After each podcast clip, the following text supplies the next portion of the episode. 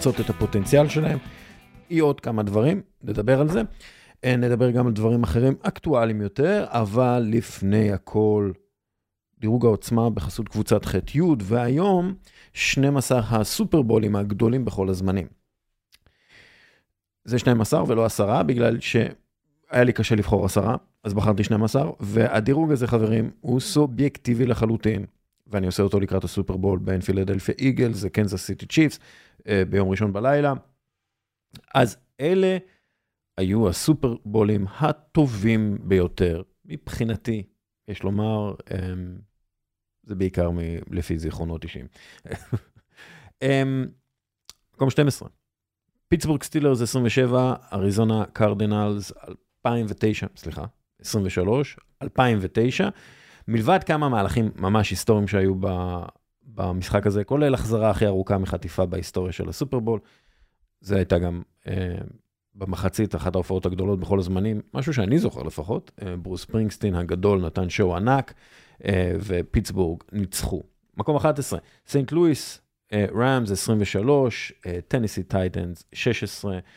זה היה אולי הסיפורים אחד מהסיפורים הגדולים ביותר אי פעם בפוטבול האמריקאי ובספורט בכלל, קורט וורנר, שהוא היה שחקן ליגת הפוטבול בארנות, אה, זו ליגה שהתקיימה באסמים ואולמות הזויים במידל אמריקה.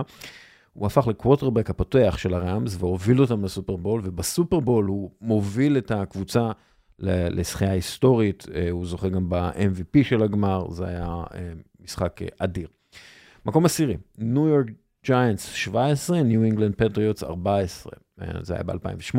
הפטריוטס הגיעו עם מאזן של 18-0, והיו במרחק ניצחון מהיסטוריה אה, כלל עולמית ובכלל.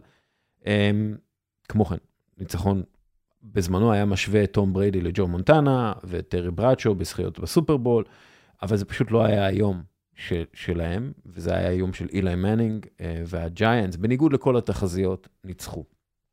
מקום תשיעי, ניו אינגלנד פטריוטס 20, סנט לואיס רמס 17, 2002, הסופרבול הראשון של תום בריידי היה נגד הקבוצה אה, ש, של קורט וורנר, אה, שכונתה The Greatest Show on Turf, אה, אבל בסופו של המשחק בריידי הוביל את הפטריוטס לשער שדה שהבטיח את הניצחון, משחק מאוד צמוד, והזכייה בעצם הראשונה של הפטריוטס ושל בריידי בגביע לומברדי. מקום שמיני, סן פרנסיסקו 49ers 20, סינסינטי בנגלס 16. עכשיו, אני אגיד לכם משהו, זה משהו שאני לא זוכר, כי לא, לא, לא ראיתי אז את הסופרבול, אבל אה, המשחק היה בעצם ג'ו מונטנה בגדולתו, ג'רי רייס בגדולתו, וזו הזכייה השלישית שלהם בסופרבול, וכאמור, לא ראיתי אה, את זה בעצמי, אבל ראיתי, ואני ממליץ לראות את ה highlights, זה באמת אה, משחק אגדי. ו-49ers, אה, הרבה מאוהדי הפוטבול בישראל, בגלל 49ers, בגלל אה, ג'ו מונטנה וג'רי רייס. מקום שביעי, גרין ביי פאקרס, 31, פיטסבורג סטילרס, 25, 2011, תצוגת תכלית של ארון רודג'רס, אחד הקוורטרבקים הגדולים בכל הזמנים. 24 אה, מסירות אה, ל-304 יארדים, שלושה טאצ'דאונים ובלי interceptions, רק בשביל זה שווה להזכיר את הסופרבול הזה, באמת אה, סופרבול שלפחות אותי כאוהד גרינביי מאוד מאוד ריגש. מקום שישי, New England Patriots 32, קרולינה פנת'רס 29, זה ב-2004, עוד אחד מרגעי השיא של תום בריידי בקריירה המדהימה שלו, משחק הסופרבול שנחשב לאחד מהצמודים ביותר. כמו כן, במופע המחצית היה את האירוע המפורסם של ג'סטין טימברלייק אה, והפטמה של ג'נט ג'קסון, גם כן אה, יצר הרבה מאוד כותרות למשך הרבה מאוד זמן. מקום חמישי, דנבר ברונקוס 31, גרין ביי פאקרס 24, אחד מהסופרבולים הראשונים שאני זוכר, ג'ון אולווי, מי שנחשב לאחד מגדולי הקוורטרבקים, למרות שאף פעם לא זכה בתואר הגדול, נתן משחק גדול אה, והיסטורי נגד גרין ביי של ברט פארב, שגם כן היה אחד מהגדולים ביותר, הזכייה הראשונה של ברונקוס בסופרבול, אחרי ארבעה הפסדים בגמר. מקום רביעי, ניו אורלנס 31, אינדיניאפוליס קולטס 17. אז זה היה תצוגת תכלית של דרו בריס, כאמור, אחד מהקוורטרבקים הגדולים בכל הזמנים, והוא עשה את זה נגד פייתון מנינג, גם כן, אחד מהקוורטרבקים הגדולים בכל הזמנים, הקולטס היו פייבוריטים, אבל התקפה פשוט מופלאה של הסיינטס, הייתה uh, too hot to handle, uh, כמו שאומרים, וזה היה משחק כביר באמת שלהם, שאני מאוד נהניתי ממנו. מקום שלישי, ניו יורק ג'יינטס 20, בופלו בילס 19. עכשיו, סופרבול 1991, כנראה הסופרבול היחיד שיהיה בהיסטוריה, שלא היו בו עיבודים, משחק אה, אינטנסיבי בין אה, פייבוריטית מאוד ברורה, הבילס, לבין קבוצה חכמה מאוד, ששמרה על הכדור במשך 40 דקות, שזה שיא סופרבול. אה, עבור הבילס זה היה סופרבול שהתחיל רצף אה, של הפסדים שוברי לב בסופרבולים, אה, והפך איתם בעצם לקבוצה הכי לוזרית בספורט האמריקאי. משחק ענק. מקום שני, ניו אינגלנד 28, סיאטל סיהוקס 24, אנחנו מדברים על 2015. הסי-הוקס ניסו להגן על התואר שלהם מול הקבוצה הגדולה ביותר באותו עידן, זה היה משחק מותח עד הסוף, ושוב, שניים מטובי הקוורטרברקים נלחמו זה בזה על המעמד והתואר, המשחק הסתיים בגלל טעות של סיאטל, כמה יארדים בודדים מניצחון, אה, משהו שהפך את המשחק הזה למאוד זכיר. ובמקום הראשון, ניו אינגלנד פטריוטס 34, אטלנטה פלקונס 28, אחרי הארכה, זה קרה ב-2017, פלקונס הובילו אה, כבר 28-3 נגד הקבוצה של שני העשורים האחרונים, וגדול הקוורטרברקים בכל הזמנים, תום בריידי, ואז הפטריוטס ובריידי עשו את הקאמבק הגדול בהיסטוריה של הפוטבול, כבשו 31 נקודות רצופות, כפו את ההארכה הראשונה בהיסטוריה של הסופרבולים, וניצחו בסופו של דבר, אה, וזה הסופרבול הגדול בכל הזמנים. אני חושב שגם סובייקטיבית וגם אובייקטיבית הוא הגדול בכל הזמנים. Uh, עד כאן הדירוג, uh, דירוג העוצמה בחסות קבוצת ח'-י' שהיא יבואנית אולד של LG, הטלוויזיה הטובה בעולם. כשצופים בפוטבול או בכדורגל, עדיף שזה יהיה כמו שצריך, עם מסך אולד של LG, כל פיקסל מואר באופן עצמאי, והשנה יש גם אפליקציית עדכוני ספורט מובנית בתוך הטלוויזיה. Uh, זהו, עד כאן, ואנחנו עכשיו עוברים לאיריס דאוסון. איריס דאוסון. דאוסון, בוקר טוב. דאוסון, לא דוסון. דאוסון, לא דורסון. אלא אם כן אתה דובר אנגלית, אז זה דורסון. אוקיי, אז זה כאילו... בעברית זה דאוסון. זה, זה דאוסון? את מציגה את עצמך כדאוסון. אני כדאוסון. ובאנגלית? השם שלי בעברית הוא דאוסון, באנגלית הוא דורסון. איזה קטע? למה זה, למה, למה השינוי הזה? אה, זה לא נשמע אותו דבר פשוט. זה... השם הוא דורסון, D-A-W, סבבה, זה דורסון, ו... וככה אני גם קוראת לעצמי באנגלית אייריס דורסון. בעברית זה איריס דאוסון. דאוסון הוא שם מלא, יש לו נשמה. דוסון הוא קצת שטוח, זה לא עם המבטא האנגלי, זה לא נשמע אותו דבר, והרבה אנשים מתעקשים על הדורסון, כי הם חושבים שככה קוראים את זה אכן כך, אבל שם הוא לא ווקבולרי. הוא לא כן. מילה באוצר מילים. אה, כל, כל אדם יכול להחליט איך הוא רוצה שיקראו לו. אה, אז את רוצה דאוסון. דאוסון. אני וגם הילדים שלי. כן. אה, את מעצבת פנים. נכון. ובאתר שלך את כותבת על עיצוב הוליסטי. עכשיו, אני מתעניין בדברים הוליסטיים. יש, אני, אני אוהב תפיסה, תפיסות הוליסטיות. מה זה עיצוב הוליסטי? מה זה אומר? כמו כל דבר אה, הוליסטי אחר, זה שלם. זה איזשהו מוצר שלם. אני לא באה ומסתכלת רק על הבית ועל העצמים אה, אה, בבית ועל הרהיטים בבית, או הצבע, או איך אני מחברת את זה ואיך זה נראה, אלא גם איך זה מרגיש. מה כל חלל דורש, איזה תחושה, מה בעל הבית רוצה להרגיש בתוך הבית שלו, איזה סוג של אנשים הם, מה יותר מתאים להם, מה יותר מניע אותם. האם הם יותר רגועים ורוצים להיות ב-laid back, או שהם רוצים יותר להיות מומרצים, ו... וכל חלק בבית הוא אה, יעוצב בהתאם. זה, זה... זה אלמנטים מאוד, זה כאילו, זה פסיכולוגיה, ממש. לגמרי. לגמרי, זה פסיכולוגיה וזה אנרגטי. זה בסופ, בסופו של דבר זה אנרגטי.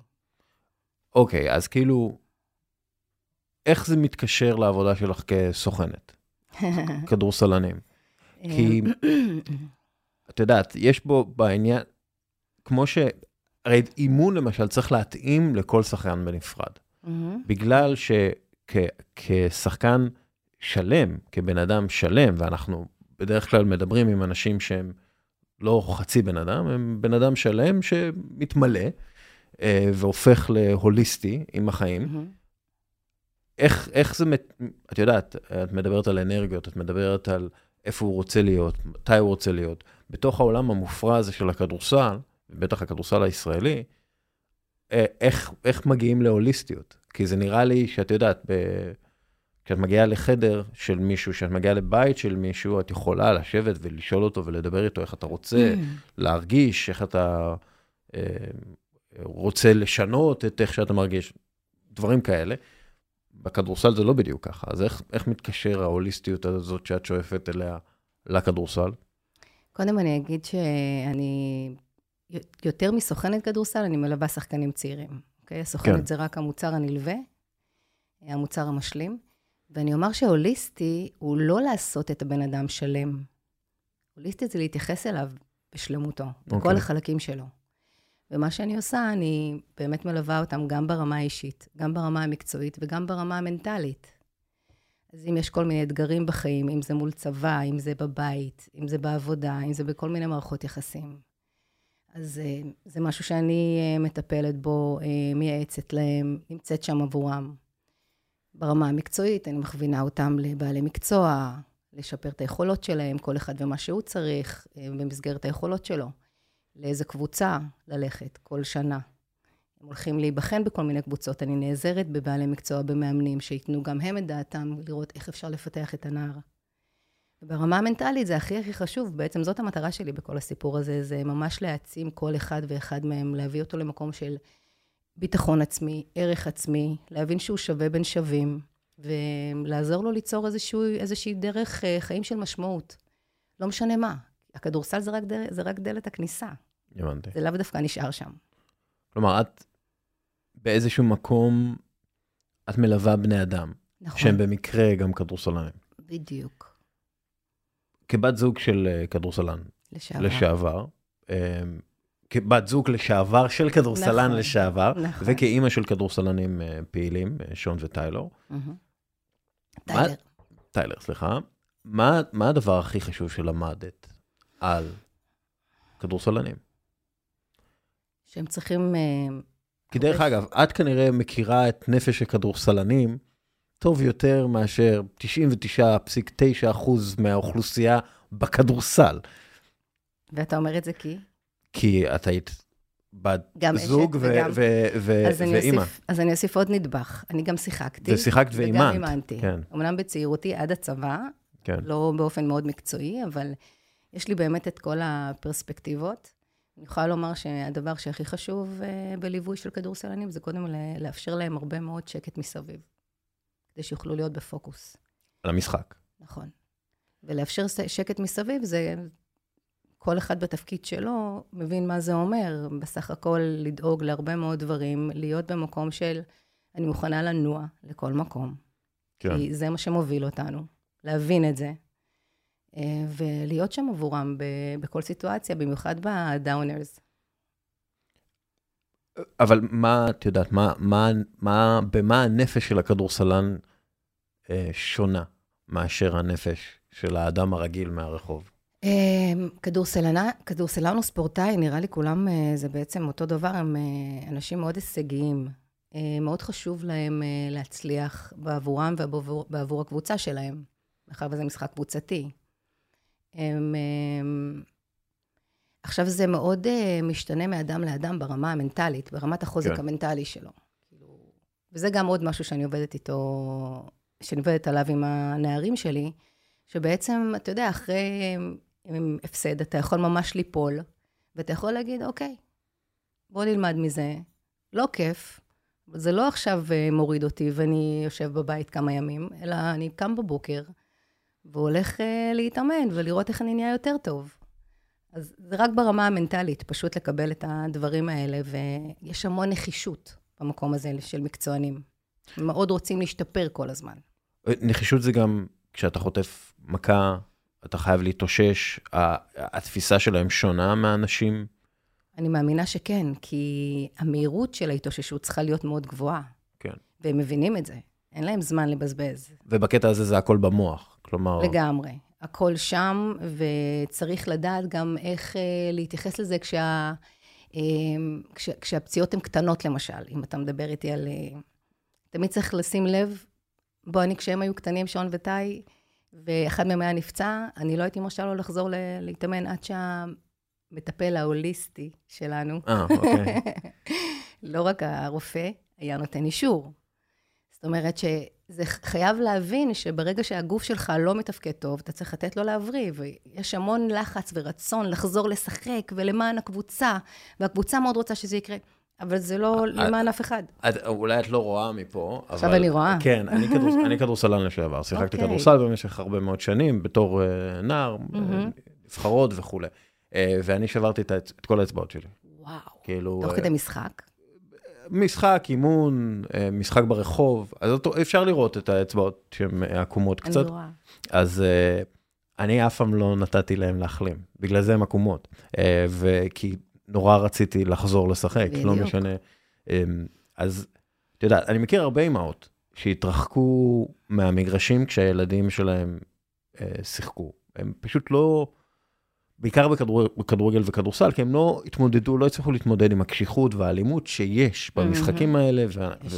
איך את התמודדת עם זה? כי את מן הסתם היית שם עבורם, אני מתאר לעצמי שראית אני... אותם בהרבה משחקים. אני למשל, אימא שלי, כן, אני לא חושב שהיא ראתה אותי אי פעם ב... יותר, בטוח לא יותר משני משחקים, כאילו. אז אני נמצאת בלמעלה מ-90% מהמשחקים, הייתי בכל האימונים כשהם היו צעירים, כן. אה, ליוויתי אותם לכל אורך הדרך. קודם כל, נמצאת שם כמגנה, קודם כל, במיוחד כשהם היו צעירים יותר. אז דווקא בגלל שיש את העניינים האלה של אלימות, הייתי צריכה להיות שם כדי לוודא שהכול בסדר. פעם כמעט קפצתי למגרש בין טיילר לעוד איזה שחקן. מה, היה מכות כאילו ביניהם? כן, לא, לא, אתה יודע, כן, קצת פושין, והיה כזה, כזה קצת יצא מגדר הנורמה, ו... וקפצתי שם, אבל uh, בגדול, אני לא... זה לא הרחיק אותי, להפך, אני רוצה להיות שם אם חלילה משהו כזה קורה, אבל זה קשה מאוד לצפייה. מאוד מאוד קשה לראות כל שחקן נופל, לא רק החבר'ה שלי, לא, לא רק הילדים שלי. כן, אבל שלי. זה ילדים, כאילו זה... זה נורא נורא קשה, אבל זה לא מה שימנע ממני להיות במשחק, ממש לא. אין הרבה דברים שימנעו ממני להגיע למשחק. לגבי כמה משחקים היית? כמעט כולם, 90 אחוז לפחות. מה זה, אנחנו מדברים על אלפים. אלפים. וכשל ג'ו, היית במשחקים? כל המשחקים שיכולתי להיות הייתי. כשאני נוסע לחו"ל אז פחות, אבל כן, כל משחק. אני עוד שנייה, יש שם משהו על אה, ג'ו כ- כאבא לילדים. אבל את יודעת, שון נפצע כמה פעמים בצורה קשה, בערך אה, נקרעה בעצם. איך מרגישים אז? מה עושים? כלומר, זה סוג של ייאוש, חוסר... אה, שון נפצע כשהוא היה בספרד, אז כן. כבר היה רחוק. הבנתי. זה היה מאוד מאוד קשה. עכשיו, הוא קרא את ה-ACL, את הצולבת. הוא היה בחוץ אה, תשעה חודשים כמעט. אה, וכשהוא חזר לשחק, אחרי שלוש דקות, משחק, הוא קרא את האכילס, ברגל כן. השנייה. שזה היה טרגי בצורה שאני לא יכולה לתאר. אני הייתי גמורה מזה. והוא... כזה מלך, הילד הזה, הוא אחרי יומיים, הוא גם נשבר ממש, אבל אחרי יומיים הוא פשוט התאושש וחזר לעצמו. הקבוצה, יום אחרי הניתוח, אה, שיחקו בבדלונה, כולם עם אה, גופיות, עם אה, כן. דאוסון על הגב. כן, אני זוכר את זה. והקבוצה גם, כל פעם שהוא נפצע, חידשו לו את החוזה מיד אחרי הפציעה, שזה היה מדהים לראות. אבל זה נורא נורא קשה לראות את הבן שלך ככה לא עושה את מה שהוא כל כך כל כך אוהב לעשות, ובמיוחד שזה back to back, בשלוש דקות, לחזור כבר עם כל האש הזאת וכל הרצון, וכבר מוכן, ופתאום עוד פעם אתה בחוץ על כל כך הרבה זמן. וואו, זה מטורף. וזה, אני... וזה אלו פציעות בעצם שמחסלות קריירה, אלו כלומר... אלו פציעות שמחסלות קריירה, כן. והוא ו... ממשיך, כאילו, הוא, אבל את רואה, את רואה משהו שונה אצלו? עזבי מבחינה גופנית. מבחינה, את יודעת, מבחינת הילד, הילד השתנה בגלל הפציעות? לא, אני לא חושבת שהוא השתנה, לא ברמת הכדורסל ולא ברמה המנטלית. שוב, זה מראה על החוזק המטורף שלו. אני ממש מורידה בפניו את הכובע. כי זה בעצם להיות, הוא כמעט שנה וחצי, יותר נכון, משנה וחצי בחוץ. נכון, היה... נכון, כמעט שנה וחצי, קצת יותר, כן. כן, כן זה מטורף. לחזור משם ולשחק ברמות הגבוהות. כי זה בור, זה חתיכת בור. נכון, לא הרבה יכולים לצאת משם. כן. זה ממש כוח מנטלי יותר מהכל. והוא עובד מאוד מאוד קשה. אה, הוא משפר את עצמו, ו... ופיזיותרפיסטים, ואתה יודע, עבודות עם אה, בעלי מקצוע, מאמנים אישיים וכל זה. אבל ברמה המנטלית זה הדבר החשוב, ואם אין לך את זה, מאוד מאוד קשה לחזור. מאוד. מה אומרים? מה אומרים לשחקן ש, שזה קורה לו? אה, זה, זה יותר ממה אומרים. קודם כל, אומרים שזה אפשרי, ושדברים קורים ולא סתם, ושון מאוד מאוד uh, מאמין שלכל דבר יש סיבה. אז uh, הוא בעצמו אומר את זה, שברור לו שזה לא קרה סתם, הוא צריך ללמוד מזה כמה דברים. ואז ממשיכים הלאה, כי אם זה הרצון שלך וזה החלום שלך, זה עדיין אפשרי. לא צריך לוותר עליו בגלל שנפצעת. אז ייקח עוד רגע, תלמד עוד כמה דברים בדרך, תתחזק ותחזור. כלומר, זה, זה צריך uh, לתת לזה ספין חיובי בעצם באיזשהו מקום. חובה ספין חיובי. בכל מקרה, הכל לטובה. וצריך להבין למה זה לטובה. זה, אני, אני, אחד מהדברים שאני לא אוהב זה הכל לטובה. כי זה לא הכל לטובה, אוקיי? זה לא הכל לטובה. אפשר להוציא, אפשר להוציא מזה טוב, אבל כן. זה טוב בערבון מוגבל. אז, כשאני אומרת הכל המ... לטובה, זה ברמה הרחבה יותר של הראייה שלנו של החיים, פרספקטיבה על החיים שהיא רחבה יותר, שדבר הוליסטית. מוביל לדבר, בדיוק. כן. שדבר מוביל לדבר, שאנחנו רק בדיעבד רואים כמה זה תרם לדבר הזה. הוא לא היה טוב באותו רגע. הכל לטובה לא אומר שזה טוב. כן. זה אומר שזה מוביל אותי לאיזשהו מקום שאני אמור להשתפר בו, אבל אני איתך, זה לא תמיד כיף לומר את זה, ו... אבל בגדול, זאת הדרך, אחרת לא תצא מזה. יש swings, אה, אצל ספורטאים שנפצעים, יש swings של אה, מצבי רוח. אמ-המ. הם יכולים להיות אופטימיים מאוד, ואז שנייה אחרי... הם יהיו בבור והם יזרקו משהו על הקיר וישברו. אמ, את יודעת, קודם כל, איך, איך, אה, איך הוא התמודד עם זה, ואיך את mm-hmm. התמודדת עם זה, ואיך ה... איך ה... האם את זאת שצריכה להיות יציבה, ובלי מוד סווינגס, ו... את יודעת, להיות הקשוחה והעמוד תמיכה. אתה מדבר על הקריירה עצמה אני, או אני, על הפציעות? על הפציעות, על הפציעות. אוקיי, אז שוב אני אומרת, הוא היה רחוק, הוא לא היה כאן. כן. הוא היה לבדו, הוא התמודד עם זה די לבד ב- בספרד. אה, אנחנו כהורים תמיד צריכים להיות uh, רגועים יותר. אני לפעמים מאוד אמוציונלית, ופציעות זה דבר שמוציא אותי מדעתי ולוקח לי רגע להירגע, כן. אבל שון הרבה יותר יציב. שון ממש ממש uh, מחובר לעצמו, וגם טיילר, הוא אותו דבר. הם שניהם מאוד חזקים מנטלית. הם מאוד מבינים ש... הדברים אה, לא קורים סתם, שהם מובילים למקום מסוים, והם מאוד דואגים לעצמם גם כן. אז המוד סווינגס לא כל כך נמצאים אצלהם. הבנתי. אז יציבות לא, נפשית, כאילו, כן. הם מאוד מאוד יציבים, ומאוד מקצוענים. זה ממך או מאבא? היציבות הזאת? אני חושבת שזה יותר מג'ו, בטח. אני uh, יכולה להיות מאוד אמוציונלית. ומעצמם, הם די... Uh, פחות ממני, יותר מעצמם. מתי בעצם הם מתחילים לשחק כדורסל, לגעת בכדור? אה, מתי מגישים להם את הכדורסל הראשון שלהם לידיים? זה מצחיק. אה, לפני כמה שנים כתבתי לשון אה, ברכה ביום הולדת שלו, וכתבתי God is a ball player. כי ברגע שהוא יצא, הוא קיבל מסירה. זהו, הכדור אצלו ביד, מהרגע שהוא יכל לעמוד על הרגליים. וואלה. כן, יש לנו סרטונים מגיל שנה וקצת שהוא זורק לסל. הוא תמיד היה זורק מלמעלה, כאילו. כן. לא היה אף פעם. עכשיו, עוד יותר מזה... אולי הוא ראה את לארי ברד. עוד יותר מזה, הוא ידע לתפוס כדור בגיל מאוד מאוד מוקדם, שזה באמת, וואו. זה הקואורדינציה הגבוהה. ממש. כן. אז אה, שון ממש מגיל אפס. טיילר, אה, הוא שיחק כדורגל קצת, הוא עשה דברים אחרים, אז הוא התחיל בשלב קצת יותר מאוחר. אז בגיל שבע, שמונה, משהו כזה. ג'ו רצה שהם יהיו כדורסלנים? כאילו, הוא דחף לזה? הוא נולד לזה. שון נולד לזה. שון נולד להיות שחקן כדורסל, זה היה מאוד מאוד ברור. הוא לא עזב את הכדור. היה לו סל בכל מקום, וברור שהוא רצה, אבל... ואנחנו לא דוחפים, אה, אף אחד מאיתנו לא דחף למקום שלא לא, לא להיות בו. לא היה דחיפה כאילו? אם הם לא רוצים, לא. הבנתי. יש, יש גיבוי כל הזמן. כן. כל הזמן גיבוי, כל הזמן את המעטפת, אה, לאפשר את כל מה שאנחנו יכולים כדי לגרום להם להתקדם, אבל אף פעם לא דחיפה, להפך. היינו אמרנו, אתם לא חייבים כאילו להיות שחקני כדורסל, הכל בסדר. אה, אבל זה מה שהם רצו, ו... שניהם. כאילו הלחץ להיות כדורסלנים זה, זה בא פנימי, זה לא היה חיצוני. זה לא לחץ, זה כן, drive. לא לחץ, drive, כן. זה ממש זה, drive. זה, כן. זה drive מאוד מאוד חיובי ומאוד נכון ואותנטי, זה ממש בא להם מבפנים. את יכולה לספר לי על milestones שאת ראית איתם בדרך לקריירה ככדורסלנים? את יודעת... אה, כן, אני יכולה להגיד לך שאחרי שעברתי עם הילדים חזרה לאילת, אחרי שנפרדנו, אני וג'ו, עברנו לאילת והיינו שם איזה שש שנים, הבנתי ששון אה, לא הולך אה, להגיע משם גבוה. באילת, כאילו? באילת, כן. הבנתי שבסוף, כאילו, בתקופה ההיא לא היה מספיק פלטפורמה בשבילו שיכולה להרים אותו. והיה לי ברור ששון הוא עילוי, הוא משהו אחר, הוא חייב את ההזדמנות. ואז הבנתי שהם חייבים לחזור למרכז, והם באמת חזרו למרכז. כן. ושון חזר ל... לראשון, וכל השאר היסטוריה, אנחנו כבר רואים מה, מה היה שם. היה, איך מגנים על לחץ של הבן של, אני למשל מכיר את הבן של uh, מיקי ברקוביץ' טוב, שיחקנו באותה קבוצה, okay. אוקיי. um, והיה שם לחץ, מן הסתם מיקי עשה עבודה מאוד טובה בלהוריד את הלחץ, גם מרועי וגם מניב, אמ, אבל עדיין יש לחץ חיצוני לא קשור לאבא, להיות הבן של. לא. לא? לא.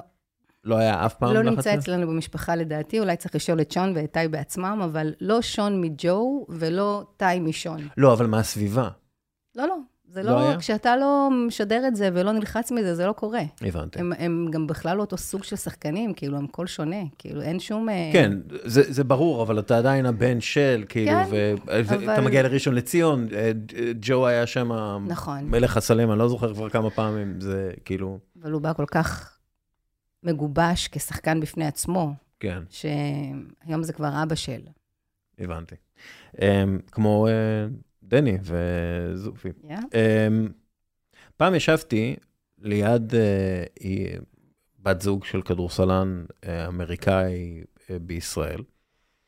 עשינו טיסה ארוכה מאוד ביחד מסן פרנסיסקו, ודיברנו הרבה, והיא סיפרה לי על בעצם, על עולם שלם של אחווה נשית. Uh, הרבה מהאנשים של השחקנים האמריקאים באירופה, הם בעצם באותו, באותה קבוצת וואטסאפ. Mm-hmm. והן נותנות אחת לשני, אתה יודע, טיפים לגבי ערים, או שם יש מסעדה טובה בקלן, אם אתם מגיעים לשם וכאלה. אה, והן גם מקשרות, את יודעת, לאנשים שיכולים לעזור בכל מקום, ו... ו... קודם כל, אני מתאר לעצמי שלך לא היה את זה, ואת יודעת, כמה זה באמת, כאילו, כמה זה אפשרי בעצם, פה בישראל, את יודעת, מעין אחוות... Uh, זה היה ברמה, אז אה, לפני תקופת הוואטסאפ, אה, כן. זה היה ברמה אישית. היינו ממש מחוברים, רוב השחקנים פה. היינו עושים הרבה מאוד דברים ביחד, חוגגים כן. ביחד, אה, חגים, ימי הולדת, יוצאים, נפגשים כל שבוע אחרי משחק. כן. אז כי... היינו מאוד קרובים. וכמה הדבר הזה, את יודעת, חשוב? זה איזושהי, אתה יודע, איזושהי אחווה כזאת של uh, קבוצה מסוימת, כמו בכל קבוצה, יש מין אחדותיות, תחושת uh, שייכות. אפילו כאילו שהוא משחק בראשון לציון והוא משחק זה ב... זה לא משנה, הם כן. יכולים גם לריב על המגרש, ואז הם יוצאים החוצה ומתחבקים והכל טוב. כן. זה לא משנה מאיפה הם, הם כולם באו מחו"ל, הם כולם צריכים, זה לא הבית שלהם. הם מרגישים פה יותר מאוחדים כשהם ביחד. ואנשים uh, מצטרפות לזה. אנשים... או משפחה. אז זהו, זה ממש הם כאילו, זה ממש פיתוח משפחה באיזשהו ממש מקום. ממש משפחה, נכון. וכמה, על כמה קשרים כאלה את שמרת לאורך השנים עם האנשים של, עם החברות של? מאז ועד היום? כן. לא, לא שמרתי. זה גם כן עניין. כי mm-hmm. למשל דיברתי עם אה, כדורסלן ישראלי שהיה בכל מקום באירופה בערך, והוא אמר לי, אתה החבר הכי טוב של הבן אדם, נגמר, נגמרת העונה, אתה אומר ביי בחדר הלבשה, זהו. תחשוב כמה שחקנים, כמה חברים אתה מחליף, כן. אם אתה עובר. זה המון. אז יש אנשים שנשאר איזשהו קשר, שגם אם לא נהיה בקשר אה, יומיומי או אה, לעיתים קרובות, כשניפגש או כשנדבר, זה תמיד יהיה מלב אל לב. כן. אז אה, יש קשרים כאלה, אבל רובם לא, הם מתפוגגים. אבל זה בסדר, הם יהיו נכונים למתי שהם היו. הם יהיו מאוד אמיתיים גם. כן. אבל זה, זה לא קצת בודד? זה לא קצת עצוב? לא? לא, בכלל לא, כי תחשוב שיש לנו את הסביבה שלנו, המשפחה, החברים הקרובים האישיים שלא קשורים לכדורסל. כן. זה תמיד שם. אבל זה כאילו, את יודעת, אה, וואי, אני לא זוכר את הפילוסוף הדני שדיבר על זה. הוא אמר שהיום, אני זוכר שהוא דני, ואני זוכר שהוא פילוסוף, הוא אומר, היום אנחנו, יש הרבה יותר דיכאון, בגלל שאנחנו כל הזמן נפרדים מאנשים. כל הזמן, אנחנו אוהבים אנשים, ואז אנחנו נפרדים מהם בגלל המציאות. אנחנו עוזבים מקומות עבודה, אנחנו עוזבים את המקומות שגדלנו בהם. פעם, הרי, האדם היה גר 25 שנה באותו כפר, ואז הוא הפך לאיש זקן, וזהו, כאילו, זה, זה בערך החיים שלו. היום, אתה עוזב בגיל 16 אה, את הבית לפעמים, אתה עוזב את הבית בגיל 18, אתה עובר אוניברסיטה, אתה עובר מקומות עבודה כל הזמן, אתה כל הזמן מתחבר עם אנשים, ואז עוזב אותם. Mm-hmm. זה כאילו... כן, אבל אני חושבת שהאבולוציה כבר... Uh... הביאה אותנו למקום אחר. הדורות החדשים, גם אנחנו, אנחנו כבר אחרים מהמקום הזה, אנחנו, זה חלק מהחיים שלנו. אנחנו לגמרי מקבלים את השינויים האלו. אני למשל מאוד אוהבת שינויים. אין לי בעיה לעזוב וללכת למקום אחר, זה, זה, זה מסקרן אותי. מה יבוא? מה חדש? כן. אז אני חושבת שגם החבר'ה הצעירים יותר, עוד יותר, הם לא, אין להם בעיה עם זה. הם uh, מקבלים את זה בברכה לדעתי, אין עצב במקום הזה לדעתי. הבנתי. אמ, אגב, אגב, אה, כמה, כמה פעמים עזבת את המקום שגד, ש, שגרת בו, ו... כמה דירות עברתי? כן. מיליון. בדיוק, זהו. אבל שוב, אני אומרת, אני אוהבת, גם היום, כשאני די נעה ונדה, אני על קו אילת תל אביב, ואני כל הזמן נוסעת, הבית שלי הוא באילת, אבל אני נמצאת הרוב במרכז, כי שון אה, משחק פה, וטאי משחק פה, ויש לי עוד 20 שחקנים בערך שאני מלווה, ואני הולכת גם למשחקים שלהם ודואגת להם. אז אני רוב הזמן נמצאת כאן, אז אני כל הזמן זזה ממקום למקום. אם זה נתניה אצל אחיו, אם זה אצל ההורים בתל אביב, אם זה אצל חברה בראשון, או זה בבית שלי באילת, וזה כל הזמן ככה... זה, זה סוג של אופי כזה שמקבל את השינויים כל הזמן. צריך להיות ממש פרי ספירט בשביל זה. כלומר, כן. זה לא... נכון. אי אפשר להיות מקובע לרגע אמ, בחיים האלה. ושוב, מה זה אומר מקובע? מקובע זה, אני רוצה את השגרה שלי במקום שלי, אה, ו... זאת גם שגרה. ועוד, כן. מעט, ועוד מעט יימאס לי גם כן, מזה, אבל... ואני רוצה שגרה אחרת של להיות לא, בבית אחד. את יודעת, אבל זו שגרה שבאמת אה, כל יום אוכלים במסעדה אחרת, מה שנקרא. נכון. זה, אתה, לא, אתה לא חי את אותו יום נכון. פעם אחר פעם. נכון מאוד. וכל יום אני נמצאת ב, ב, במקומות אחרים, לא רק מבחינת איפה אני לנה, אני גם נוסעת לכל מיני כן. לראות uh, משחקים. זה גם כן ו... סוג של אישיות, אה, זה לא, זה צריך אישיות מאוד ייחודית לזה, כלומר, זה לא מתאים לכל אחד. אני מתאר לעצמי שיש לך חברות שרואות אותך ואומרות, אני לא מאמינה שאת עושה את זה. אחותי בעיקר. כי, כי זה קשה, זה, נכון, זה תנועה לא... תמידית. נכון. ואז אני נוסעת לאילת ונרגעת איזה שבוע בתוך החדר שלי, בבית שלי, בשקט.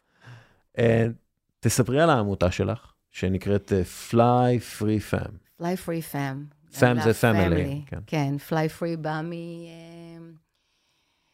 אה, מהמקום של אה, לשחרר שחקנים. אוקיי. Okay. אה, אני אתחיל ואומר שהכל התחיל בצורה מאוד אינטואיטיבית לפני חמש שנים בערך. העמותה קיימת רק שנה. לפני חמש שנים, תוך כדי זה שאני מלווה את טיילר, הבן הקטן בליגה הארצית, פשוט פגשתי הרבה חבר'ה צעירים מסופסלים, בעיקר אה, כהי עור, ממוצא אפריקאי כלשהו, אה, והם די אבודים במערכת, ופשוט ניגשתי אליהם. ניגשתי ושאלתי, מה קורה?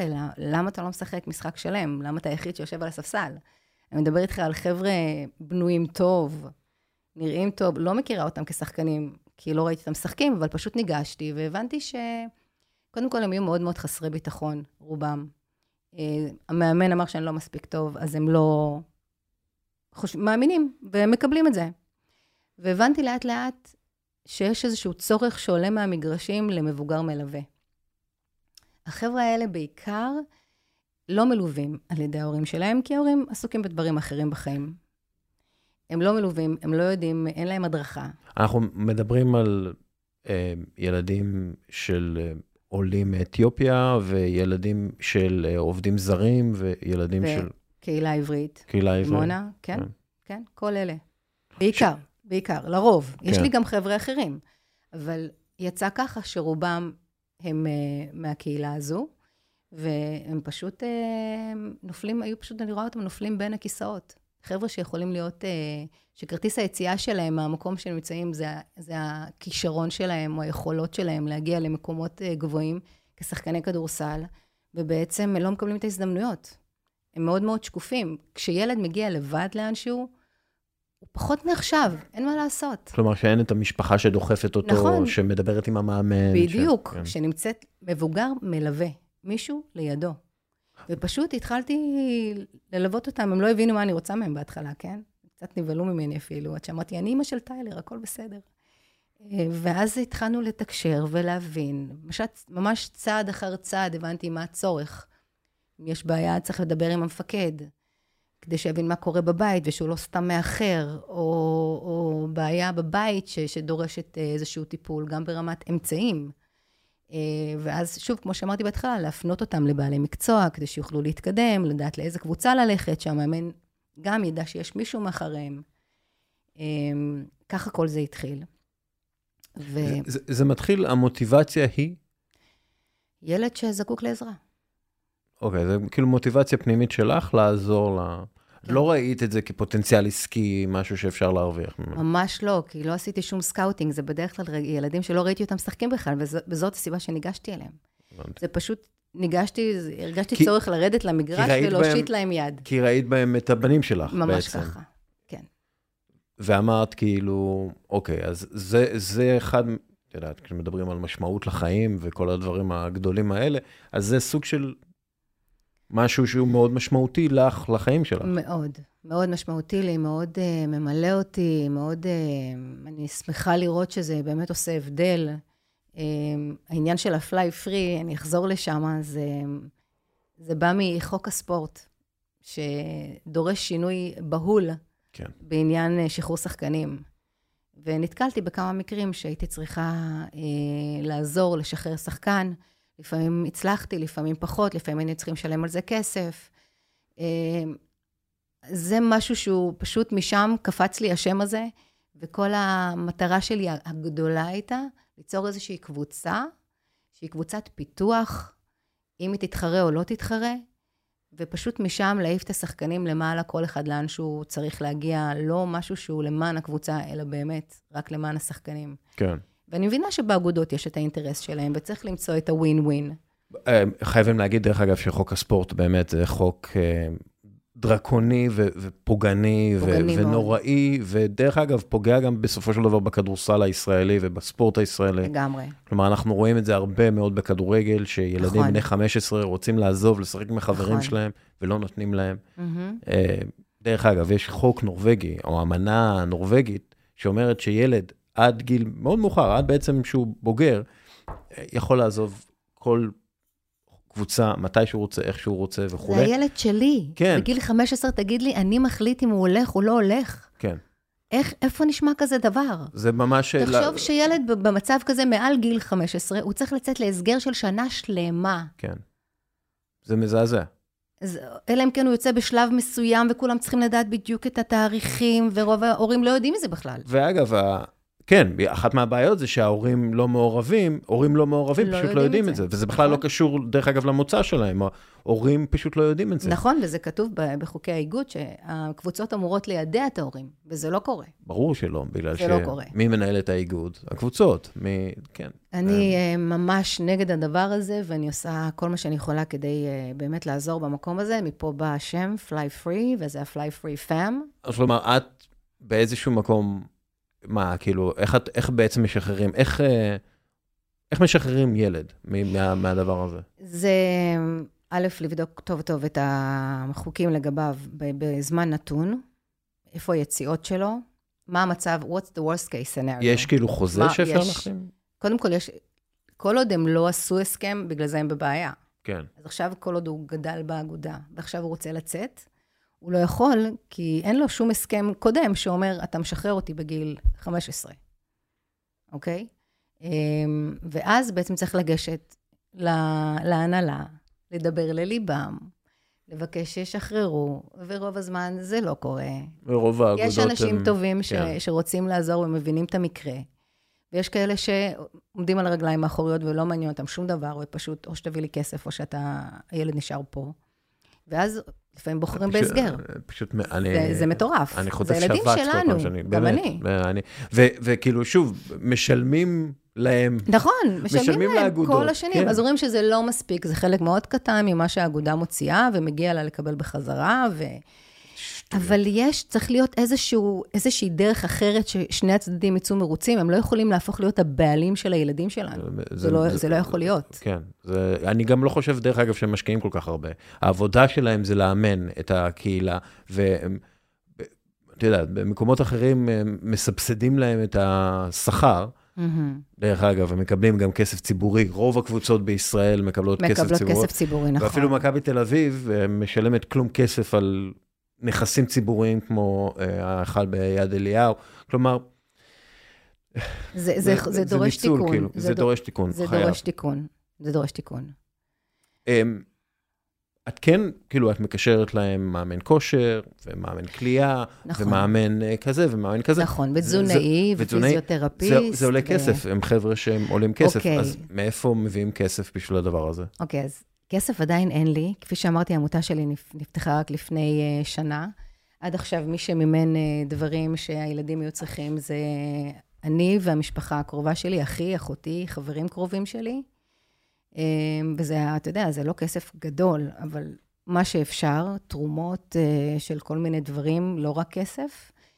Uh, היום אני רוצה לצאת בקמפיין לגיוס כספים למען הילדים, כדי שבכלל הפעילות הזאת תוכל להימשך, אה, והם יוכלו לקבל את מה שהם צריכים, ואני אוכל להמשיך לעשות את זה במשרה וחצי שאני עושה, צריך להיות יותר מימון אה, לדבר הזה. אה, אבל גם יש אנשים בעלי מקצוע שמתנדבים. כן. יש לי חבר'ה, יש לי מאמן כושר בשם אה, יותם גולדין, שלוקח אותם, אה, לקח אותם עד עכשיו במחירים ממש ממש נמוכים, וכאלה שאין להם כסף, אז הם פרו בונו.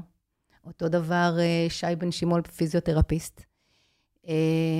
תזונאית, נוגה שבירי, חמודה, שפשוט עושה את זה מטוב ליבה. ורק לאחרונה הצטרפו אלינו אה, מכון פיזיו פרו. אה, של כן? אה, רובי, כן, ועמית, שממש אה, לוקחים ומחבקים את החבר'ה שלי ומטפלים בכל מי שצריך. אז אלה הדברים, ול- וכמובן ליאור רובינשטיין, דיברת על מאמן כליאה. כן. אנחנו ממש אה, עושים את כל הפרויקט הזה ביחד. הם, אה, התשלום תמיד, כמעט תמיד יש איזשהו תשלום, אבל רק החבר'ה שעובדים ויכולים, וזה בסכומים נמוכים יחסית. אז להם אני ממש ממש מודה על, אה, על שיתוף הפעולה הזה, וזה מה שחיפשתי. זה בעצם המקום שלי. אה, ואגב, פה צריך להגיד שיש אינטרס ברור לאיגוד הכדורסל, למשל, לסייע לגופים ולעמותות כמוך. כי הם עצמם לא יכולים לסייע לשחקנים האלה, מהמם.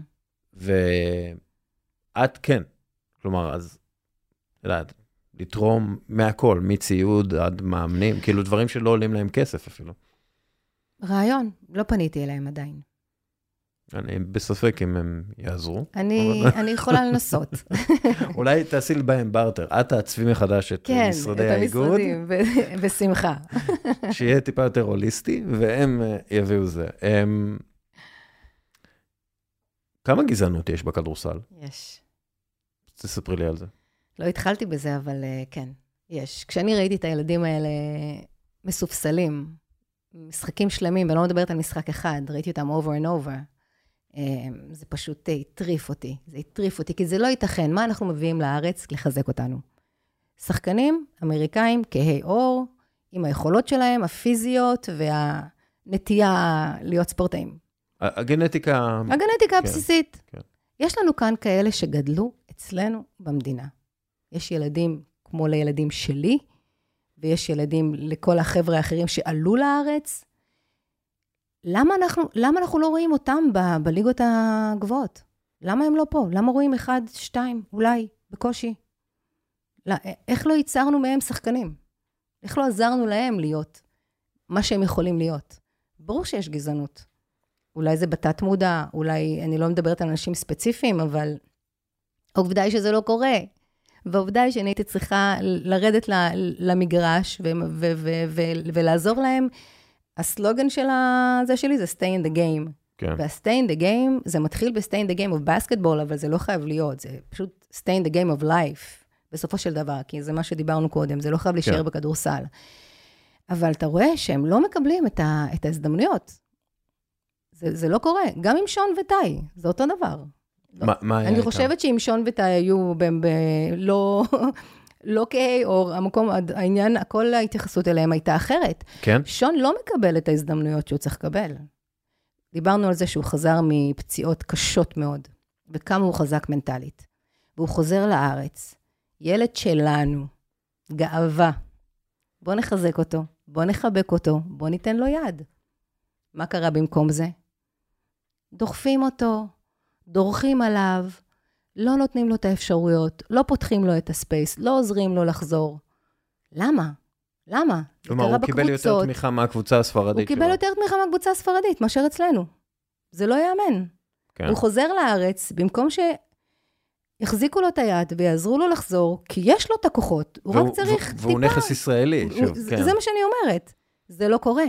זה לא קורה בקבוצות, וזה לא קורה בנבחרת. ייתכן ששחקן כמו שון, שהוא עילוי, תראה לי עוד שחקן כמו שון ישראלי במורכבות שלו. אין- אין- אין- הזה- אין- אין ווינגס ישראלים, אין אין כאילו שחקנים אין- כמוהו, אין כן. הוא שחקן ברמה של זר, תמיד היה. כן. ולא מאפשרים לו להראות את מה הוא יכול. יושבת ליד שחקנים, אה, הם, אוהדים של חולון, והם אומרים לי, אנחנו מחכים לראות אותו מתפוצץ, אנחנו מתים עליו. אמרתי, איך יתפוצץ אם לא מאפשרים לו? זה משחק קבוצתי. אתה צריך ש... שיחסמו לך, אתה צריך שימסרו לך, אתה צריך שיפנו לך, אתה צריך שירצו שיהיה איזשהו תרגיל שיעבוד כדי להעיף אותך.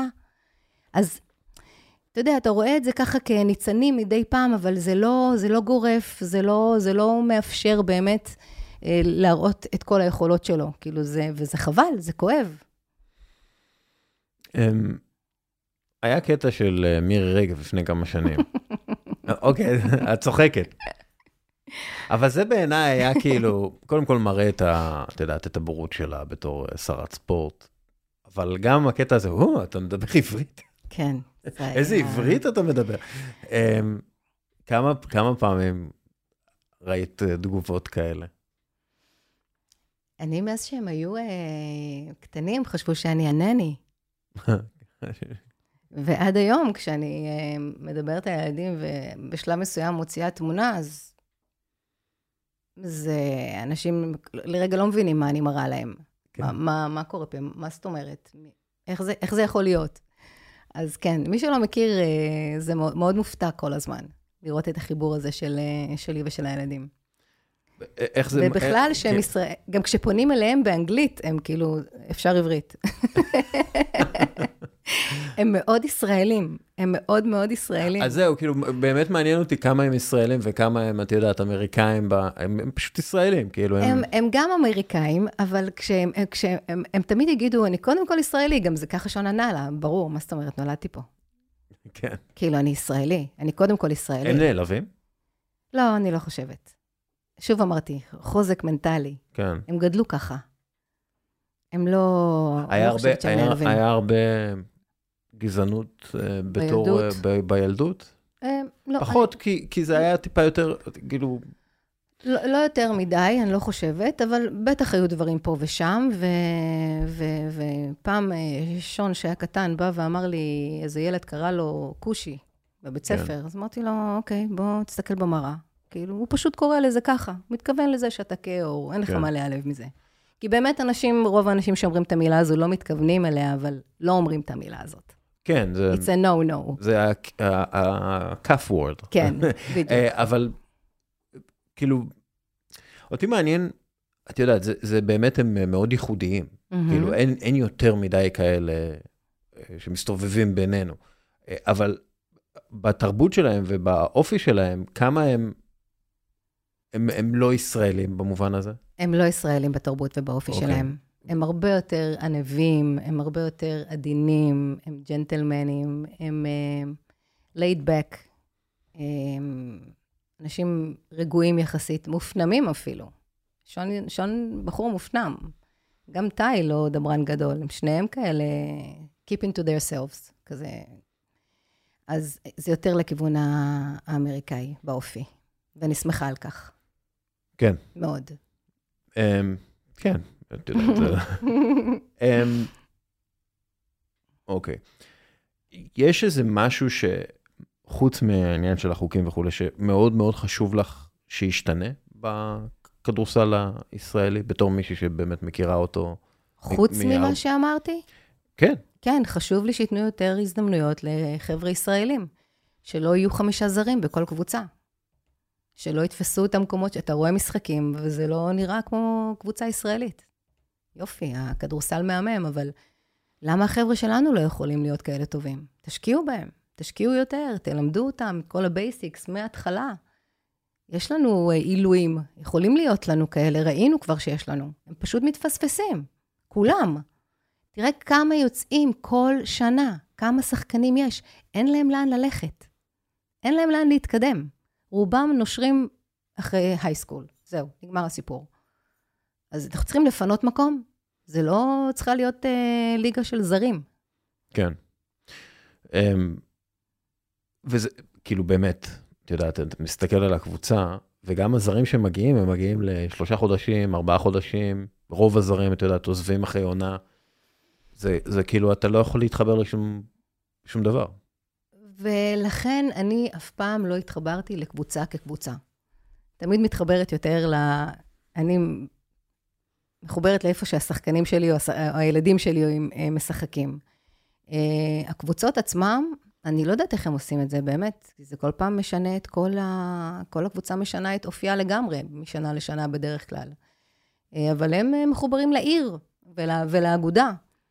והיום, שזה רק... שהחובה היא לתת לשחקן אחד, ישראלי אחד בלבד, להיות על המגרש, כאילו, זאת החובה שלך. אז וזה מה שהם עושים רוב הזמן. כן.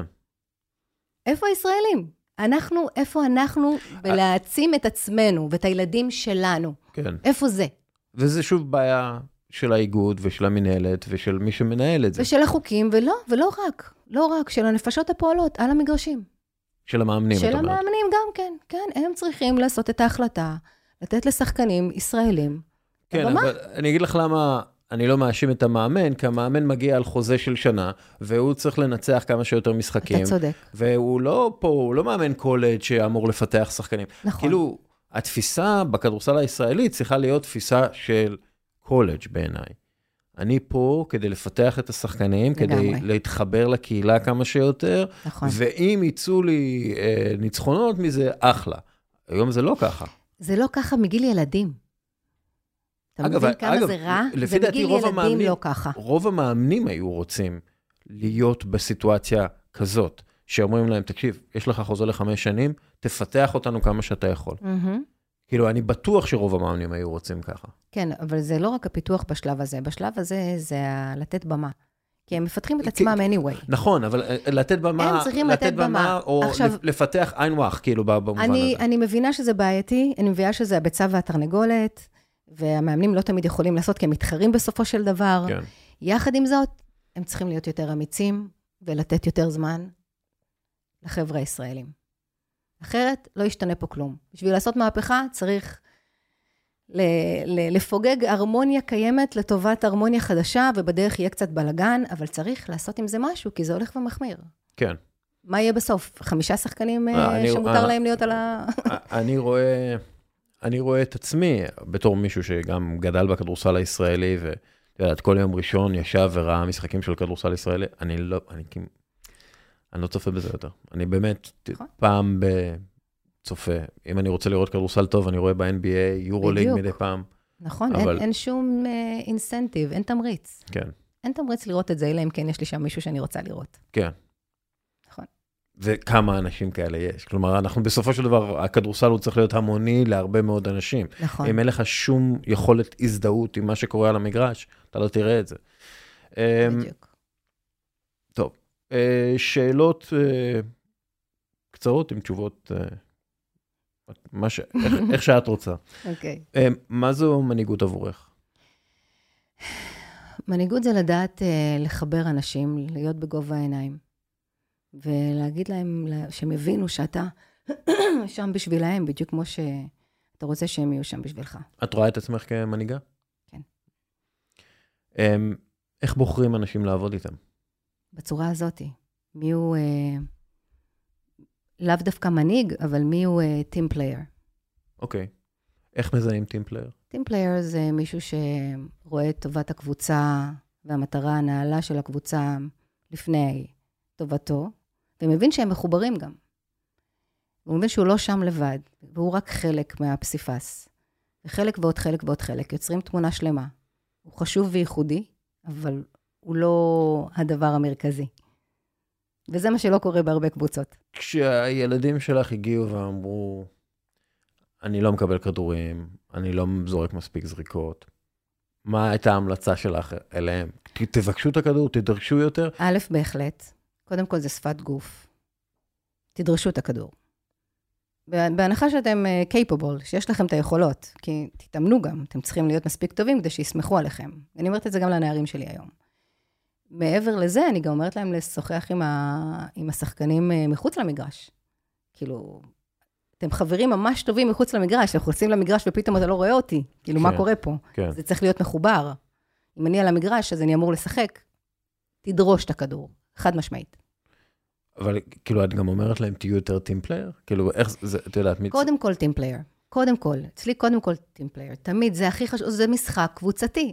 זה לא, משחק, זה לא טניס, זה משחק קבוצתי. לא יכול להיות אחד ששולט בכל המשחק הזה. כל פעם שזה יקרה, דברים טובים לא, יקרו, לא, לא יקרו לקבוצה הזאת. אלא אם כן הוא לוקה דונצ'יץ'.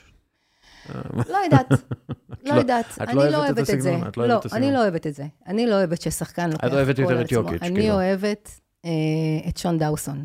כי הוא שחקן, כן. הוא שחקן קבוצתי ברמות על. אבל זה יכול לפגוע בו? הקבוצתיות שלו? את יודעת, בקונטקסט כרגע שבישראל, אה, זה יכול לפגוע בו? שהוא זה, קבוצתי מדי? זה יכול לפגוע בו ברמת אה, איך שאחרים מסתכלים, למה הוא לא נכנס, למה הוא לא עושה יותר, למה הוא לא מראה לנו יותר והוא מוסר את הכדור, אבל לשון זה לא ישנה. כי בסוף משחק, היה איזשהו משחק שהוא כמעט ולא שיחק, והם ניצחו, נגד הפועל חיפה. והוא בא בסוף המשחק והתחבקנו, אמרתי לו, אומר לי, אמרתי לו, מברוק, מאמי, אבל uh, לא שיחקת. הוא אומר לי, מה זה חשוב? ניצחנו. זה, זה, זה ה-state of mind, אוקיי? זה לא אומר שאתה צריך לא לשחק כל הזמן, או לא לקבל כדורים ולא לדאוג לעצמך. מצד אחד, לגמרי to speak your mind, לדבר גם עם המאמן, גם עם השחקנים, להבין מאיפה זה בא, לעשות את השיפור שלך. אני אומרת, כל יום אתה צריך לצאת החוצה ולהיות יותר טוב ממה שהיית אתמול. כן. כל יום. והתחרות שלך היא נגד עצמך, מול עצמך. אבל יחד עם זאת, קודם כל תהיה team player, כי זה משחק קבוצתי, וזה, וזה מה ששון עושה. הוא מוסר כדורים, אכפת לו, הוא רואה את, ה, את ה vibe הכללי של הקבוצה, אבל חוץ מזה, אני אומרת להם, עדיין תביא את עצמך לידי ביטוי. אני אומרת לשחקנים, כן. תהיה שחקן קבוצתי, אבל תביא את עצמך לידי ביטוי. כן, פשוט לפעמים יש את הקונפליקט הזה פשוט. אה, אז זה, זה עניין של שיקול דעת בזמן נתון. ואתה צריך שיהיה איזון ביניהם במהלך המשחק, זה משחק ארוך. כן. תאזן. איך יודעים שעושים עבודה גרועה? כשהתוצאה גרועה. תוצאה? שזה לא מה שרצית. מבחן התוצאה בלבד? אמ, כן, אני חושבת שכן. אוקיי. מבחן התוצאה. מה מקור המוטיבציה שלך לעשות את מה שאת עושה? הרצון לעזור, אכפתיות. אוקיי, אבל מה המקור לאכפתיות הזאת? זו שאלה, את יודעת, על ספת הפסיכולוג אפילו באיזשהו מקום. אה, מה המקור לאכפתיות הזאת? אולי באמת אה, זה מחבר אותי לילדים שלי. מזכיר לי כל ילד, אה, אבל תמיד הייתי ככה, עוד לפני שהיו לי ילדים. עכשיו זה פשוט, זה המושא, זה מושא העזרה שלי. כן. אבל זה, אני פשוט יודעת ש... שהם צריכים את זה. מורשת אישית, כמה היא חשובה לך? שיזכרו מי היית? אף פעם לא הבנתי למה זה חשוב כל כך לאנשים. לא נראה לי כל כך חשוב, הכל בר חלוף. אנחנו פה בשביל לעשות תפקיד כשאנחנו כאן, וזהו. להשפיע כשאנחנו פה, ו... מה זה משנה מה יקרה אחרי שאני לא אהיה פה. אוקיי, זה... זה... עשיתי כמיטב יכולתי כשהייתי כאן. מה שהשפעתי, השפעתי, מה שיהדהד, יהדהד. השאר uh, זה up to the others. עצה אחת לחיים?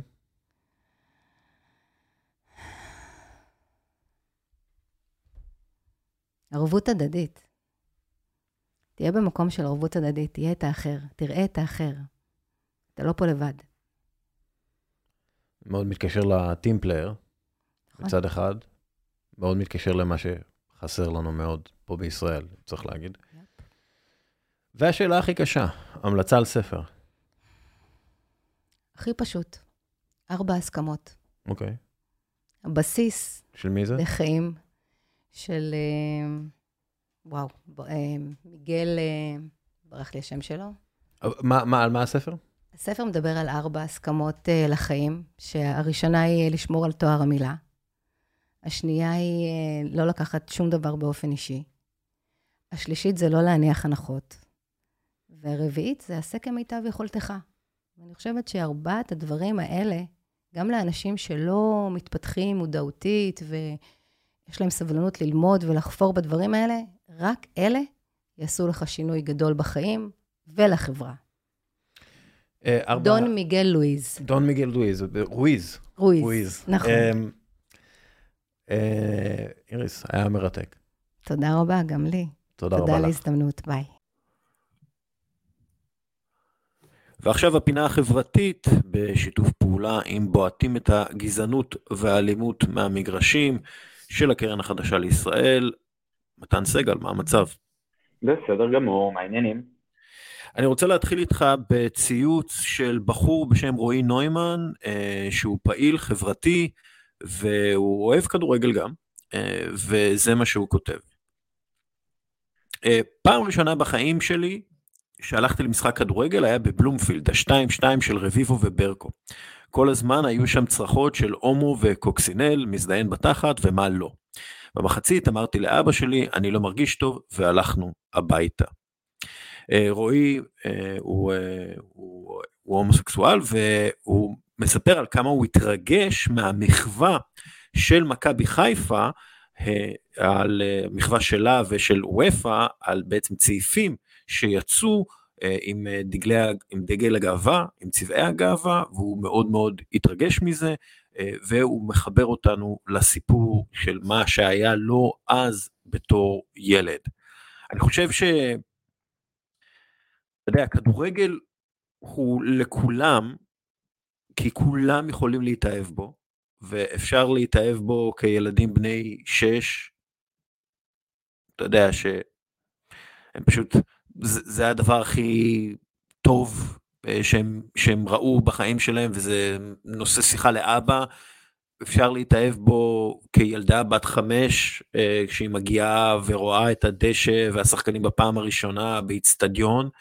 אמ, וזה קורה לפני שהילד או הילדה מזוהים פוליטית או מגדרית או חברתית. אה, זו אהבה בסיסית מאוד, זו אהבה שגורמת להם, אתה יודע, בגיל מאוד צעיר להבטיח לעצמם שהם יהיו אוהדים של הקבוצה הזאת לנצח והם ירכשו מנוי כשהם יהיו גדולים וכולי. וזה קורה, אתה יודע, הרבה לפני שהם נלחמים על הזהות שלהם ועל הזהות של עצמם, לפני שהם מבינים לחלוטין את התחושות והרגשות, אה, לפני שמקללים אותם, שהם הומואים או לסביות וזה פוגע בהם מאוד, הם והם, ו, ואותם אנשים לא ילכו למשחק בגלל הומופוביה שהיא פשוט מאוד מאוד נפוצה בכדורגל. הם, הם אפילו יתחילו לשנוא את המשחק שהם כל כך אוהבים בגלל הקללות הללו, בגלל שצועקים על הבלם שעשה טעות שהוא הומו קוקסינל אה, וכולי. ובגלל זה זה מאוד חשוב שהכדורגל יגיד, לא, חבר'ה, אנחנו, אנחנו לא כזה, אנחנו, ב, בואו אלינו, בואו תהיו איתנו. כי אנחנו רוצים להפוך את הכדורגל לדבר של כולם, וכמו שהכדורגל נלחם נגד גזענות, והוא דרך אגב, יש לומר, נלחם בצורה לא רעה נגד גזענות, כלומר, יש אה, שיפור מאוד משמעותי ברחבי העולם בכל מה שקשור לקבלת שחקנים שחורים וקבלת שחקנים אחרים שאינם אה, אינם מהמוצא אה, האתני הנהוג באותה מדינה שבה נלחמים נגד הגזענות. והומופוביה זה כמו גזענות, בעצם. זה לשנוא אדם בגלל מה שהוא. זה לשנוא אדם בגלל אה, אה, שמשהו שהוא לא יכול לשנות. אנחנו יודעים את זה לפי המדע ולפי המחקרים ולפי הכל. ואז, כן, ואז, אה, אתה יודע, אה, מנהלת הליגה מנסה לעשות משהו טוב, אה, עובדת עם איגי, ש... שזה ארגון שבעצם עוזר ומגן על בני נוער ש... שסובלים מרדיפה. ואנחנו מקבלים פשוט כמות אדירה של אנשים בתוך הכדורגל, שפשוט uh, מסרבים להראות את התמיכה הזאת uh, בהסברים של כל מיני, uh, זה לא האמונה שלנו וכל מיני שטויות כאלה, כאלו, uh, אפילו יושב ראש אום אל-פחם, uh, אחמד אבו עלם, uh, חבר דירקטוריון מנהלת הליגות ונציג הליגה הלאומית שם, ומקום שני בעצם ברשימה של שינו זוארץ, שהוא יושב ראש ההתאחדות לכדורגל, והוא הוא בעצמו יוצא נגד קמפיין המינהלת, אה, ואומר, אנחנו אה, דתיים ולא יכולים להכריח אותנו אה, להראות תמיכה בלהט"בים, ואנחנו לא הומואים ווואטאבר. בקיצור, רגעים מאוד מייאשים קרו בסוף השבוע הזה, כשהמינהלת באמת ניסו לעשות משהו טוב למען הקהילה הלהט"בית בישראל, ו... יצא שגילינו שיש הרבה מאוד כדורגלנים וקבוצות אה, הומופוביות. אמ, אני, אני הפעם דווקא נוטה לנסות להסתכל על הכוס המלאה, על חצי הכוס המלאה יותר, יותר נכון. דבר ראשון, כל מה שאמרת הוא, הוא מדויק. המאבק בהומופוביה פה הוא, הוא דורש המון המון משאבים, אה, והוא לגמרי תואם את, ה, את המאבק בגזענות, השימוש במינוח הומו כקללה במגרשי הכדורגל זה משהו שאין ילד או ילדה בישראל שאני חושב שלא אה, שמעו אותו כשהם שיחקו כדורגל, שהם אה, צפו בכדורגל, וזה משהו שהוא נפוץ פה מאוד. וכן אני רוצה להסתכל על זה דווקא במפת הזמן, כי אם אנחנו ניקח אה, את הכדורגל הישראלי לפני 30 שנה, ובאופן כללי גם את החברה צריך להגיד, אה, היינו יכולים לראות יציאים שלמים שצועקים הומו הומו אה, עבור שחקן כי הוא החטיא בעיטה או כי הוא פישל, או אפילו אם ניקח את זה ממינוח כדורסל כי הוא עשה איירבול, והיום אנחנו פחות נראה את זה. היום אנחנו פחות נראה את זה, ואנחנו המון פעמים אומרים הכדורגל, כדורגל באופן כללי ובישראל בפרט הוא תמונת מראה מאוד משקפת של החברה. וכמו שאנחנו יודעים החברה בישראל היא בערך על סטרואידים כל הזמן, כי אנחנו יכולים לראות את הכניסה אה, אה, של ספיר ברמן למגרשי הכדורגל אה, שהתקבלה באופן, אני זוכר ממש, היה המשחק הראשון של איש הפתעה, אם אני לא טועה, זה היה משחק של בית"ר ירושלים, וכולם היו כזה בדריכות כן. של אוקיי, איך היא תחווה את זה וכן הלאה, ומה שיצא משם זה תמונה של עידן ורד מסתכל אה, על הלק שלה, וזה עבר באיזשהו באיזושהי קבלה שהיא מאוד מאוד, אה, מאוד מאוד מחממת את הלב, אפילו אפשר להגיד. אה, אני זוכר שגם קראתי פוסט של בת הזוג של ספיר, שהיא הלכה לשפוט במשחק נוער, וילד קרא לה, אה, קילל אותה, אה, ואמר לה בת, אה, בן זונה, ואז אה, אבא שלו תיקן ואמר לא, לא, לא, צריך להגיד בת זונה. והיא התרגשה מזה כי... שזה, שזה נחמד, כן? בדיוק, והבת זוג שלה מספרת שהיא נורא התרגשה, כי כאילו זה איזושהי הטמעה של הדברים. עכשיו, נכון, לא צריך לקלל באופן כללי, ומידת החינוך פה היא בעייתית, אבל זה, זה הכדורגל שלנו מצד אחד, ומצד שני אנחנו רואים כמה קשה לכדורגלנים להתמודד עם זה כשפונים אליהם בנושא. זאת אומרת, ודני עמוס הוא דוגמה קלאסית לזה, שברגע שהוא בא והעז להיות כדורגלן שבאופן גלוי אה, תומך בקהילה הלהט"בית. כן. הוא חטף אה, על זה כל מגרש שהוא הגיע אליו. והקללות שהוא ספג והנאצות שהוא ספג והביקורת ש... אה, הביקורת של המחאה שהוא ניסה להוביל הייתה מאוד משמעותית ואנחנו רואים שחקנים נוספים ש... ש... שלא לא רוצים להיכנס לזה כי הם אומרים הקהל כל דבר שאני מוציא החוצה הקהל משתמש בו כנגדי. כן. זה, זה משהו שהוא מאיים עליהם. אגב, זה משהו שככל שיותר שחקני כדורגל יעשו אותו ככה הוא ישתנה, אבל זה זווית אחת. והזווית השנייה היא באמת המאבק מול ההומופוביה הקיימת במגרשים ובקהל. אגב, זה מאוד מעניין כל הדיון שהתהלך על, ה, על הפעילות של המנהלת עם, אה, עם איגי, כי אנחנו רואים ממש אה, איחוד של ימין שמרני למול החברה הערבית שאמרו, אנחנו לא יכולים לקחת חלק בדבר הזה. זה מאבק שהוא צריך להיטמע יותר ויותר, ועצם העובדה שראינו את זה ששחקנים בוחרים לא ללבוש את החולצות האלה, רק אומר לנו יותר, צריך להמשיך לפעול אה, כדי להעלות את המודעות לכך שמגרשי הכדורגל נכון להיום מדירים הקהילה הלהט"בית, הם לא מוכנים לקבל אותה, לפני כמה שנים הכל אה, ירושלים, כל קטמון ירושלים, שמו דגלי גאווה אה, ב- ב- ב- במקום דגלי הקרן, הוגשה כנגד זה עתירה והיום זה אסור, משהו שאולי אפשר לדבר עליו ולהגיד, אוקיי, בוא נעשה את זה, זה מותר, כן. אנחנו רוצים לקדם את הדברים האלה, ו, ו, וזה מאוד מעניין. אני חושב שהצעד בכל מקרה של המין, ואם ננסה באמת, וצריך גם להגיד כל הכבוד למנהלת הליגות, שבחרה ללכת אה, לנושא שהוא לא מובן מאליו בכדורגל הישראלי ולתקוע, ו, ולתקוע יתד ולהגיד, אנחנו פה איתכם, זה צעד מבורך, ואני מקווה שדווקא כל המחאות שנולדו מזה, אה, יאפשרו אה, להמשיך ולהתמודד עם אה, ההומופוביה במגרשים, כדי, שהיא, כדי שפשוט כדורגל יהיה שייך לכולם. כן, ואגב, אני, אני רוצה להגיד משהו, אתה יודע, אני בטוח ש... שיש הומו בארון, ילד הומו בארון בסכנין או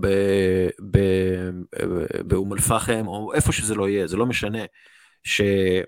רואה בעצם את הסלידה של אנשים ממנו, אנשים מקורבים אליו, אנשים שהוא מעריץ, כדורגלנים, מה זה עושה לו? פשוט צריך לחשוב על זה. תחשבו מה זה עושה לו, ובשביל מה. כלומר, לא אמרנו לכם תהיו הומואים, אוקיי? לא כפינו עליכם סט ערכים ליברלי. אמרנו לכם, תנו, תראו תמיכה במיעוט שהוא מיעוט נרדף עדיין, מיעוט שסובל מהכי הרבה אלימות בחברה אה, הישראלית, בואו תראו להם תמיכה, זהו, רק תמיכה. אה, והחוסר תמיכה הזה הוא בעצם שנאה כלפי אותו מיעוט.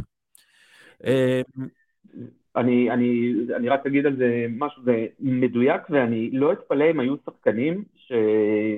אה, ליבם גם לא תהיה, אין להם בעיה אה, עקרונית לעלות, אה, לתמוך בקהילה הגאה, או יותר נכון, ברמה הפרסונלית. הם מאמינים בעיקרון של לתמוך בקהילה הלהט"בית, ודווקא בגלל לחצים מהחברה הם לא מעיזים לעשות את זה, וזו בעיה. זה איזושהי, איזשהו גלגל שמאכיל את עצמו וחייבים לשבור אותו, כי אנחנו ברגע, וזו אמירה מאוד חשובה, ברגע שאני נוקט בעמדה או לא נוקט בעמדה, התוצאה ההפוכה של זה היא שאני פוגע במישהו. ואם אני לא לובש את החולצה אה, של איגי, אני באופן אוטומטי פוגע במישהו גם אם אין לי כוונה לעשות את זה. כן. מתן סגל, תודה רבה. תודה רבה לך. עידו מינקובסקי, הידוע בתור עידו מינקובסקי. הידוע בכינויו עידו לברון, מה שנקרא רק עם החסרונות ללא היתרונות של לברון. מה אז, קורה? מה קורה? אז בדיוק אני, על זה אני רוצה לדבר איתך. אני רוצה לדבר על לברון ג'יימס, הוא שובר השבוע את אה, שיא uh, כל הזמנים. את קרים אבדול ג'אבר, את השם כן. הגנרי. את השם הגנרי. שובר את אה, שיא הנקודות uh, בהיסטוריה של ה-NBA. אבל, ואני ראיתי את זה ברשת ובכלל, באופן כללי, אפשר לראות את זה. אמ, את לברון לא מעריכים כמו שמעריכים את מייקל ג'ורדן. עניין, זה הכל עניין של מסי רונלדו. זה הכל עניין של וירטואוזיות אל מול יעילות. לברון ג'יימס הוא כמובן וירטואוז, גם רונלדו היה לו דברים מהממים, אבל בסוף הבנצ'מרק של uh, ג'ורדן היה הווירטואוזיות, הסינדרליות, ההפך, מבירה עמיקתא לאיגרא רמא, לא ההפך, משהו שמתקדם מלמטה למעלה. לברון ג'יימס, מכיוון שהוא ב-30 שנה לאחר אה, אה, הטכנולוגיות של שנות ה-90, התזונתיות, הספורטאיות, הנפשיות, המנטליות, ה... ואפילו הפרקטיקות, דיסציפלינות שהתפתחו עם השנים, גרמו לו להיות ג'ורדן לאורך זמן. עכשיו, השחקן הכי אה, גדול בכל הזמנים, זה, אה, אתה יודע מה, אני לא יודע מה גדול ומה טוב, אבל אחד הוא הגדול בכל הזמנים, והוא אחד הטוב בכל הזמנים. זה שני okay. אוקיי. דברים שונים. כן. אני מעריך שהטוב בכל הזמנים זה דווקא לברון, והגדול בכל הזמנים זה ג'ורדן. וכי למה? כי אם הכל היה סטטיסטיקה, אז uh, המספרים היו מנצחים. כן. אבל מכיוון שאם תשאל למשל את בני דורי, שהם דור אחד מתחתיך, סתם. אה, אנחנו אה, ב- בני אותו גיל, אה, עידו. לא, אתה יותר מבוגר ממני, אתה 82 או 81, לא? כן, אבל אתה, אתה, שנייה, בן כמה אתה? אני סוף סוף 83 עכשיו. אה, נו, אז אנחנו אני עוד אותו אין לי דור. 40, אני עוד ב-40 מתחת ל-40 של דסקל, במבטיחים. אני יודע, אני עוד יכול להבטיח. יש לי עתיד, לא רק עבר כמוך. כן. בקיצור, כל פעם שאני אומר בקיצור, רק שתדע, אתה הולך לשמוע, אמרתי לך עוד עשר דקות. כן. אז זה כמו העניין, הטוב בעולם, אין ספק שזה הטוב אי פעם, שזה לברון, כלה הכי הרבה סלים, טריפל, טריפל, טריפל, דאבל, דובל, דוב לכל משחק. נראה כמו אלי יווני אם הוא היה נולד ביוון. ביוהנסבורג, כן. ואולי הספורטאי הכי רציני מבחינת אה, השקעה, אחי, כמו רונלדו. הם נראים כמו body builder ים, הם לא נראים כמו ספורטאים. הם רצים כמו בולט, למרות שהם לא נראים כמו אצנים. יש להם סנטר של אה, נזיר טיבטי, למרות שהם לא אה, צמים. אה, וכולי וכולי, ואפילו אישיות וערכים, וגרייס, וחן. לברון ג'יימס זה אל שמתהלך בינינו לבין... אה, ועדיין, אה, למה. לא אוהבים אותו? כאילו, אתה זה לא יודע, שלא אוהבים אותו. לא אוהבים אותו מכולם. כמו שג'ורדן, נגיד. אה, כי, כי הגדול מכולם הוא פעם אחת צריך להיות מלהיב, פעם שנייה צריך להיות וירטואוז, אינטרטיינר, ופעם שישית צריך להיות סיפור סינדרלה יוצא דופן. לברון ג'יימס, מה שנקרא, כמו שבקורס קצינים אומרים מה הנקודות לשימו, לשיפור, זה שהוא התחיל הכי טוב ומעולם לא השתפר. אז אה, זאת אומרת, זה, זה הנקודות לשיפור אצלו. הוא פשוט התחיל מהטופ, ומעולם לא ירד משם. יכול להיות, יכול. יכול להיות ש, שהוא גם נתפס כלא אותנטי? כלומר, אם אנחנו אה, מסתכלים על המותג לברון, כן, אבל זה כבר עניינים שאני לא בטוח שקשורים ללברון עצמו, אה, אלא יותר לאיך שתופסים את לברון במגרש, במשחק. כי למשל רונלדו נחשב הכי שחצן בעולם, כן. אה, אבל עדיין יש לו קאט אה, שוות אני- ערך למסי טרם המונדיאל. כן, אבל, ועדיין, אבל כאילו גם רונלדו נחשב לאותנטי יותר ואמיתי יותר מאשר לברון, שהכל אצלו כזה מחושב אולי יותר. זה עניין אה, קליבלנד, עבר לזה, אבל זה עניין בין-דורי, אני לא חושב שזה עניין פרסונלי דווקא. כן, זאת אומרת, אה, אמרו, אם פיגו היה עובר מברצלונה לריאל מדריד כמו פעם, והוא לא יכל לעלות למשחק כי הדציבל היה מחריש אוזניים בשריקות, אה, אז היום אה, אה, שחקנים לא רואים בעיניים בהיבט הזה, ישר עוברים דוך. ואגב, אני הרבה... חושב שזה עניין בין-דורי לא פרסונלי, אבל כן. סתם אני אגיד לך, בדור שלנו, אם אני אגיד לך מי השחקן הכי טוב שראית משחק מולך, זה לא יהיה מסי ולא רונלדו. אני בטוח שאם אני אגיד לך את השם, אתה תגיד וואלה צודק, והוא ממש לא נחשב הכי טוב בכל הזמנים. מי? שזה רונלדיניו. רונלדיניו זה אוקיי. השחקן הכי טוב שראינו אי פעם משחק כדורגל הווירטואוז המדהים. אבל העניין שהוא הרס לו הסטטיסטיקה, אורך הרוח, משך הזמן על המגרש, אה, אה, על המגרשים, בטח סטטיסטיקות בגולים ושערים, אבל עזוב אותך, תראה את הקליפים, the most outstanding, football tricks ever, 70% רונלדיניו, 20% מסי. זהו, זו האמת, אבל הוא לא נחשב הגדול מכולם ולא הטוב מעולם, אבל שנינו יודעים, אני ואתה, שהוא השחקן הכי מלהיב שראינו אי פעם. הכי מלהיב שראינו אי פעם. לא, אני לא ראיתי דבר כזה בחיים בלייב. כמו רונלדיניו, ויצא לי לראות אותו פעמיים ב live ועשרות אלף פעמים בטלוויזיה. ראיתי אותו, ברזלים. אפילו ראיתי אותו במשחק הראשון שלו במדי ברצלונה. מה אתה אומר על זה? שאתה זקן כן. לאין שיעור ממה שחשבתי. אני באמת מה זה, השתגעתי. הבר מצווה שלך הייתה? מתי? מתי זה היה? לא, זה היה אחרי הצבא. הוא שיחק עם לואיס אנריקה היה- ורומריו, לא, לא, לא, זה היה אחרי הצבא. וסטויצ'קוב. זה היה, אתה יודע, זה היה משחק ראשון שלו ומשחק ראשון של ריקרדו קו- קוורסמה, שגם כן הגיע לברצלונה באותה תקופה. כן, זה היה נגד מנצ'סטר יונייטד במשחק אה, ידידות בפילדלפיה זה היה. ואני...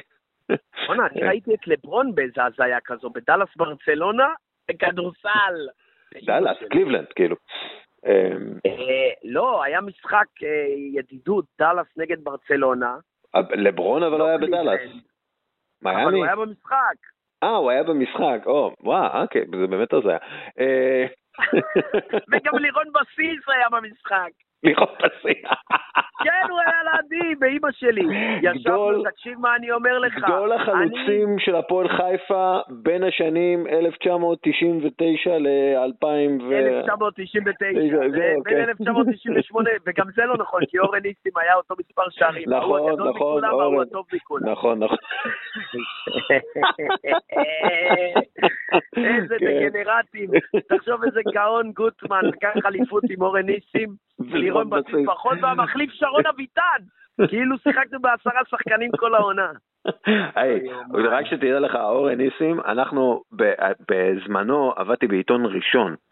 אה, זה היה עיתון אה, סוף שבוע כזה, בימי ראשון פורסם, וזה היה רק על כדורגל. אה.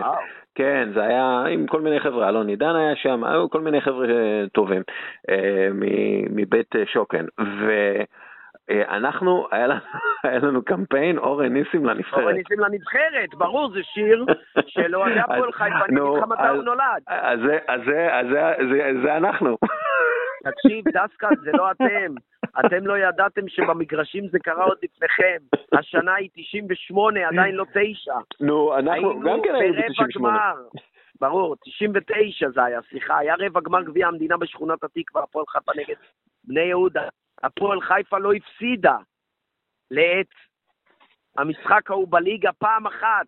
תיקו בדרבי ורק ניצחונות. כן. ברור שאנחנו הולכים לאליפות. עזוב שהובלנו 2-0 והם ניצחו אותנו 3-2. כמובן, הפועל חיפה היא קבוצת אה, גביע טיפוסית, היא מגיעה לרבע גמר ועפה. היא, מה שנקרא, תמיד אוהב רפ- רפיטטיביות. ואז אה, אה, באמצע, התח- שלמה שרף הגיע לעשות scouting לנבחרת. ואז התחלנו, דודי סנדלר, הגל, הקריאייטיב, הלא פחות ליידי גגה עם מאורן ניסים לנבחרת, והדבר היחיד שיותר מצחיק מהשיר זה התגובה של שלמה שרף. הוא הסתובב לקהל ונקרע איתנו מצחוק. אבל אז זה נהפך להיות אה, שיר אמיתי שליווה אותנו כל העונה.